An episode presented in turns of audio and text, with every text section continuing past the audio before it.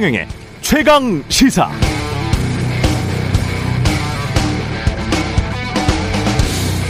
네, 앙등한 부동산 가격 때문에 박영선, 오세훈 후보 모두 서울 지역 아파트 공급 확대를 공약하고 있습니다만 공급이 는다고 아파트 값이 하락했냐?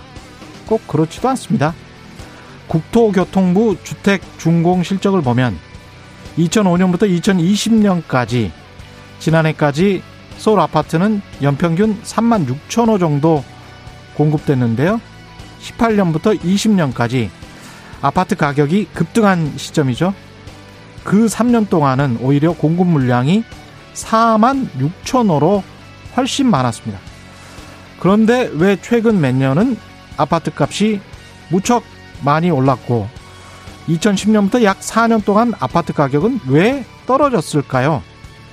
2010년 이전 아파트 가격이 이미 급등했었고 미국 금융위기 1, 2년 후인 2010년부터 한국은행이 금리를 2%에서 3.25%까지 꾸준히 올렸기 때문입니다. 두 가지입니다. 가격 그리고 금리. 지금은 어떤가요? 코로나19로 인한 경제 위기가 1년쯤 지나가고 있고 미국 국채 금리는 꾸준히 올라가 있고 아파트 가격은 이미 많이 급등했죠. 공급이 어떻게 되든 금리가 오른다면 앞으로의 아파트 가격은 제 생각에는 하락 반전할 것 같습니다. 다만 제가 궁금한 건 이건데요. 만약 올해 하반기라도 집값이 떨어진다면 집값 하락은 정치에 선거에 어떤 영향을 미칠까? 그때는 한국 언론은 뭐라고 할까? 집값 떨어졌으니 좋다고 할까? 아니면 집값 떨어졌다고 비난할까? 궁금하죠?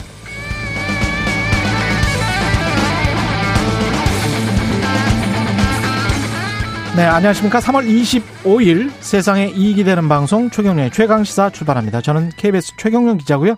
최경련의 최강시사 유튜브에 검색하시면 실시간 방송 보실 수 있습니다. 문자 참여는 짧은 문자 50원, 긴 문자 100원이 드는 샵9730 무료인 콩 어플에도 의견 보내주시기 바랍니다. 오늘 1부에서는 사법농단 불거진 지 4년 만에 나온 이민걸, 이주긴, 이규진 전 판사에 대한 법원 유죄 판결의 의미 더불어민주당 박주민 의원과 짚어보고요. 2부에서는 2주 앞으로 다가온 4.7 재보궐선거의 현안들 오세훈 국민의힘 서울시장 후보 캠프의 이준석 뉴미디어 본부장 만나봅니다.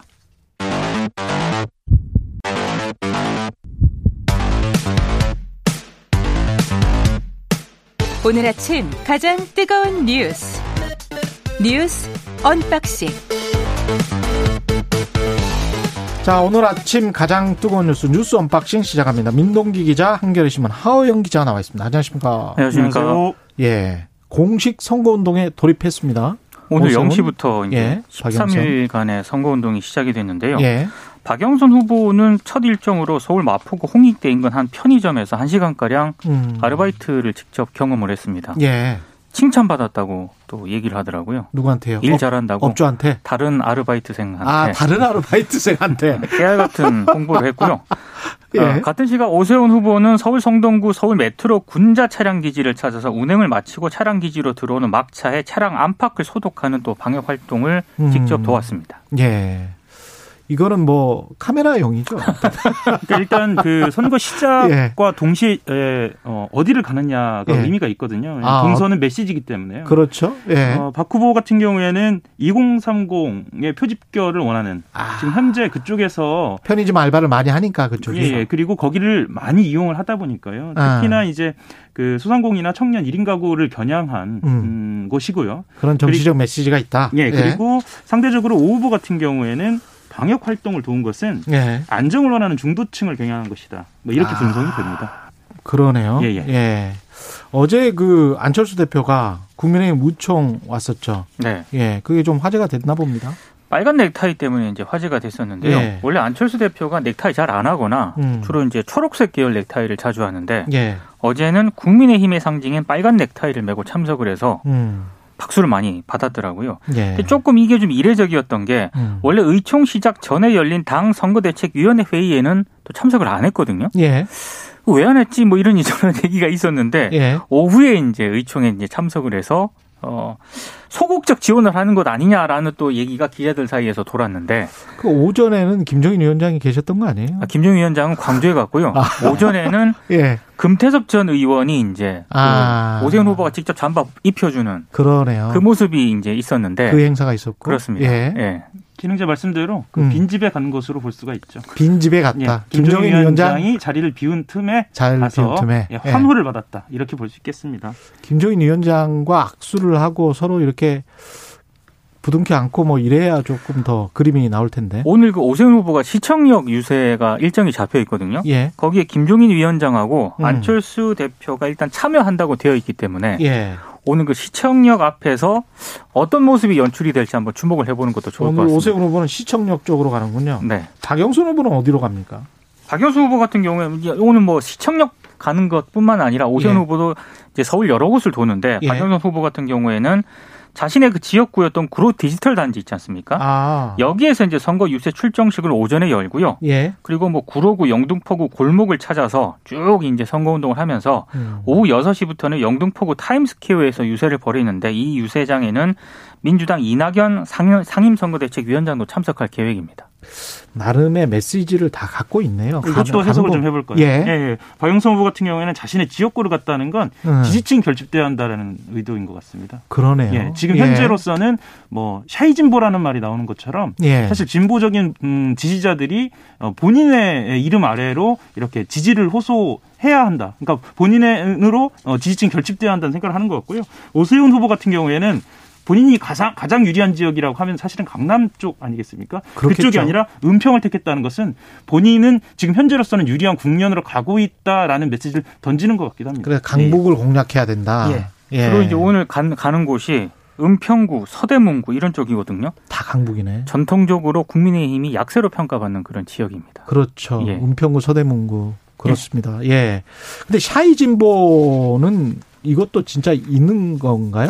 이게 이제 여론조사가 막 많이 발표가 예. 되잖아요. 예. 근데 지금 박영순 후보가 예. 많이 뒤지는 걸로 나오니까 예. 어제 이제 박영선 후보 캠프 전략기획본부장인 진성준 의원이 기자회견을 가졌습니다. 예. 그러니까 지금 이게 여론조사가 실제 상황하고는 좀 다른 부분이 있다라는 점을 강조를 하면서요. 음.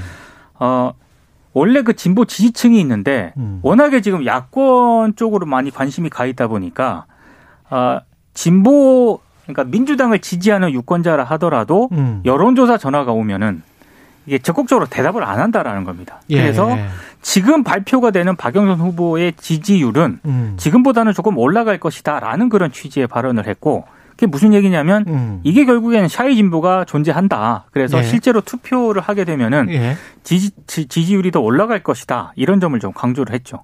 맞나요? 그러니까 한 뼘만 더 들어가야 할 것 같습니다. 예. 한뼘 더 들어가면 뭐, 뭐가 있냐면요. 예. shy 진보라는 naming하고 shy 보수라는 naming하고는 차이가 있습니다. 왜냐하면 음. shy 보수를 봤을 때 예. 가장 큰 차이는 연령층인데요. 예. 실제로 shy 보수라고 하면 그 연령층 때는 적극적으로 투표를 하는 사람들을 가릴 수도 있습니다. 그렇겠습니다. 교집합이 훨씬 두껍습니다. 근데 예. shy 진보 같은 경우에는 또 당일은 그 휴일이 아닙니다. 음. 아, 그래서 그 젊은층 같은 경우에는 shy 진보라고 분류가 되더, 된다고 하더라도 예. 정말 어, 투표장으로 나올 것인가에 대한 차이는 있습니다. 그것을 예. 구분하지 않고 shy 진보여서 어, 우리가 어, 지금 국면이 다르게 우리 구- 지금 국면을 다르게 해석할 수 있다라고만 해석하는 것은 약간의 어폐는 좀 있어 보입니다.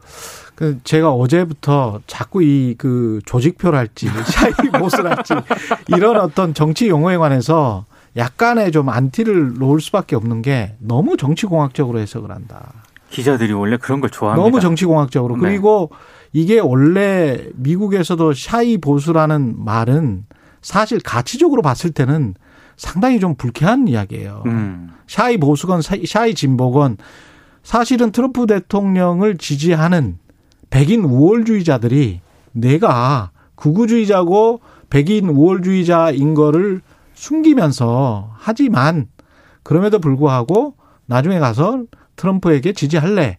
이게 지금 일종의 이제 샤이 보수였거든요. 네. 미국 같은 경우는. 그러니까 가치를 자신이 짓고, 직, 직접 믿고 있는 가치를 숨기는 게 있어요. 그래서 이걸 너무 정치공학적으로 표계산만 해가지고 샤이 보수나 샤이 진보가 진짜로 있다면 그걸 부끄러워해야 돼요. 그리고 제가 볼 때는 여론조사 전문가들 예. 얘기를 살짝 들어보면은요. 예. 그 민주당 박영선 후보 지지율이 안 오르는 이 여러 이유 가운데 하나가 음. 여성 지지층들의 어떤 그 지지율이 과거에 비해서 많이 민주당 지지하는 성향 그 지지층 가운데 예. 여성 지지층이 많이 빠지고 있다는 얘기를 하거든요. 예. 근데 그 어떤 지지율 하락을 샤이 진보라고 얘기할 수 있을 것인가 이 대목은 민주당도 한번 고민을 해야 할 그렇- 대목인 것 같아요. 그렇습니다. 예. 사실은요, 예. 제가 이 말씀을 좀 드리고 싶은데 음. 이 조직표에 대한 거부감 예. 이거에는 저도 인정을 합니다. 우리 진행자의 거부감. 그런데 왜 이 얘기를 자주 하냐면요. 예. 지방 선거 때 특히 그렇습니다. 예. 좁은 지역에 선거를 할 때는요. 예. 여론 조사를 돌리면 전화를 기다리고 있는 사람들이 있다. 그 집단이 있다라고 한다면 아. 절대적으로 유효한 건 맞습니다. 그 의미예요? 예, 예, 예. 예. 그래서도 실제로 그것 때문에 이전에 뭐 그 정치적으로뿐만 아니라 예. 형사적으로도 문제가 된 적도 있었죠. 그런 집단적인 대응 때문에. 예. 그래서도 아마 아. 지방선거여서 그런 이야기가 나오는 것 같습니다. 그럴까요? 예. 지방선거에다가 재보선이거든요. 아. 네. 투표율도 낮고요. 알겠습니다. 고위공직자 재산 공개가 됐습니다. 예. 2021년 공직자 정기 재산 변동 사항을 어제 이제 발표를 했는데요. 예. 공개 대상이 1,885명이거든요. 음. 1인당 평균 자산 여기는 직계가족 포함입니다. 14억 1,297만 원으로 집계가 됐고요. 예. 어, 지방자치단체 소속을 제외한 중앙정부 공직자가 모두 759명인데 음. 이들 가운데 보유 자산으로 건물 예금 등 외에 토지를 신고한 공직자가 예. 무려 388명, 51.1%였습니다. 예. 근데 이들이 보유한 토지 재산 총액이 그럼 얼마냐? 1,007억 7,844만 7천 원이었고요. 수도권의 토지를 소유한 공직자가 95명. 그다음에 해당 토지의 가격을 모두 합한 총액이 433억 1,164만 원으로 집계가 됐습니다. 예. 다들 그렇게 땅들이 좀 적지 않게 가지고 있네요. 이걸 저도 이 고위공직자 재산 공개 꾸준히 그이 살펴봤는데 사실은 이 기준이 결국은 재산 형성의 어떤 불법성 탈, 탈법성 여부 네. 이거를 빼놓고는 뭐 원래 부자여서 네. 또는 뭐 돈을 잘 벌어서 이거 뭐 네. 어떻게 말할 수가 없는 거죠. 그건 비난할 여지는 없는 겁니다. 거기에 관해서는. 예. 뭐 땅과 집을 많이 갖고 있느냐의 문제보다는 예. 네, 말씀하셨던 것처럼 취득 과정이 투명한가 그렇죠. 그리고 예. 그한 땀 한땀 본인이 이- 뭐 노력해서 이룬 거라고 하면 그렇죠. 세금 적절하게 내는가 예. 실제로 이게 아마 지금 진행자도 그렇고 저도 그렇고 예. 평소보다 하는 사람들이 등기를 잘 보지 않습니까 저희들은 그렇죠. 예. 이런 예. 그 재산 공개가 되면 등기부터 보지 않습니까 중개업소보다 더 잘 봐요. 땅도 잘 쳤고요 예. 예. 그때 들여다보는 것이 바로 이겁니다 예. 적절한가 세금은 예. 냈는가 그렇죠. 예. 근데 이제 뭐 그 그런 문제 그렇지만 그럼에도 불구하고 우리가 불법 탈세나 뭐 어떤 불법 재산 형성이 아닌다고 하더라도 투기에 관해서는 약간 저는 이거는 문제가 있다라고 보거든- 보거든요. 네. 그러니까 이제 땅은 한정된 자원이고 그렇죠. 자본주의가 유지되기 위해서도 한정된 자원을 누가 독과점에서 너무 많이 사가 버리면 공장 부지 가격이 올라가고 그거는 결국 자본가 기업가에게 악영향을 끼치는 것이기 때문에 그 땅값이 너무 올라가는 거는 사실은 자본주의가 계속 지속 가능한가에 굉장히 큰 의문점을 남겨요. 그리고 그게 불로소득이라는 측면에서도 국민적인 반감도 많고.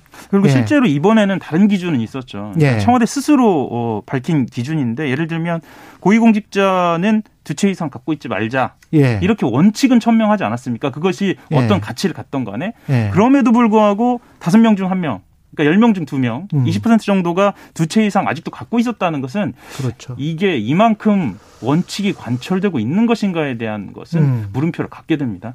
그 다음에 그 저기 상속분 말고 네. 본인들이 농사 지을 것도 아니면서 자꾸 농지 갖고 있고 이러면 이거는 조금 국민들이 비판을 해야 됩니다. 다들. 그 노후 얘기를 하죠. 그 아니, 분들은. 노후에 가서 농사도 안 지으세요. 시- 실제로 가 보면 네. 농사 안 지으시고 다 도심에 사실 거면서 그거를 상속분이 상속분이면 어쩔 수가 없는 경우가 있어요. 그렇죠. 예, 네. 어쩔 수가 없는 부분이 있는데 그거를 취득을 하는 거는 저는 좀 문제가 있다. 국회의원이든 고위공직자든 저는 그렇게 생각합니다. 예. 대통령 백신 바꿔치기 논란이 있네요.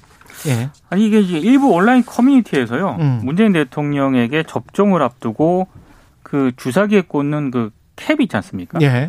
그 원래 그냥 다른 주사기로 캡을 원래는 안 씌우고 바로 주사를 놓으면 되는데 왜 갑자기 칸막이 뒤로 가서 캡을 씌워가지고 나왔느냐 이런 의혹입니다. 그래서 문 대통령이 아스트라제네카 백신을 맞은 게 아니라 화이자 백신을 맞았을 것이다라고 이제 일부 커뮤니티에서 의혹을 제기를 했는데 예. 그 화면을 풀로 보시면 보신 분들 은 아시겠지만 예. 이상할 게 전혀 없습니다. 그리고 다른 어떤 아스트라제네카 백신 의료진들 맞는 이런 모습도 있거든요. 사진이나 영상이. 예. 거기 보면 또 비슷하게 맞는 분들도 적지 않게 있, 있기 때문에 과도한 그런 억측이라고 생각을 하고요. 그래서 중앙방역대책본부가 이거는 질병관리청도 여기 포함이 되는데 허위 정보라면서 경찰에 수사를 의뢰한 상황입니다. 이건 진짜 불신을 조장하는 정치는 안 했으면 좋겠습니다. 예. 네, 뭐 제가 종로구 보건소 인근에 살아서 믿을 만한 분들이다 뭐 이렇게 말씀드린 건 아니고요. 예. 역시 선거의 계절인 것 같습니다. 가짜 뉴스가 판치니까 이런 그렇죠. 상황이 오는 것 같고요. 예. 저는 이게 방역의 불신을 초, 초래한다는 점에서 좀 단호하게 이 부분만큼은 단호해야 돼요. 예, 단호하게 대처를 좀 해야 한다는 아니 생각이 그리고 이 듭니다. 간호사한테 막 협박 전화까지 한다고 하는데 예. 아 이- 그러지 마십시오 진짜 뭐 하는 겁니까? 제가 지난번에도 말씀드렸지만 아스트라제네카 백신을 맞은 바로 옆 이웃이 있어요.